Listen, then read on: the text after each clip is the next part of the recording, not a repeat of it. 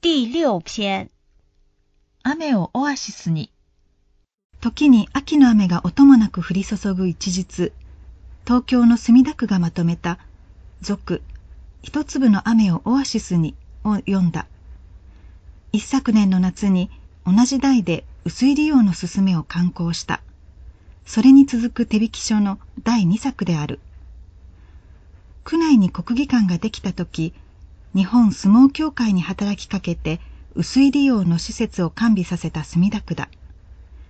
体験の重みからか利用法や失敗例の説明も具体的だ。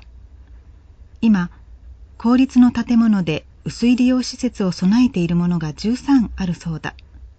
まず区役所、小中学校、児童館、図書館。すべてが水洗便所で流す水を雨水で賄う。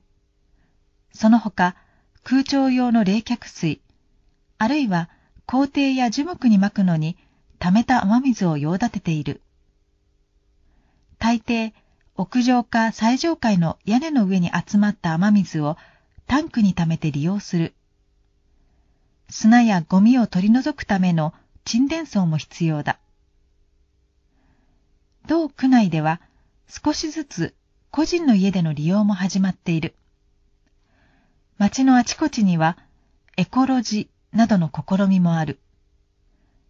小さな広場を作り、地下タンクに雨水を貯蔵する。その水を菜園や街路樹に巻き、空き缶洗い、防災などに役立てる。江戸時代の天水桶の知恵である。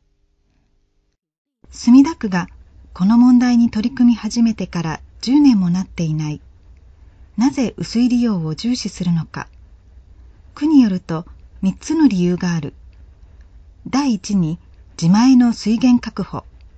上流の利根川水系にダムを増やさないでも済むよう節水に努める。第二に防災。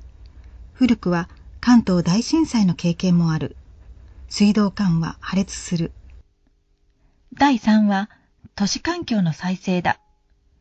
コンクリートの街では雨水は地下に戻れず、下水道に集中する。集中豪雨のたびに都市型洪水が起きる。雨水を地下に浸透させることで地下水を保ち、地盤沈下を防ぎ、自然な水の循環を回復させたい。水道代の節約だけでなく、雨水は様々なことを考えさせる。東京都の水の消費量は年間20億立方メートル。都内に降る雨は二十数億立方メートルだそうだ。1991年9月17日。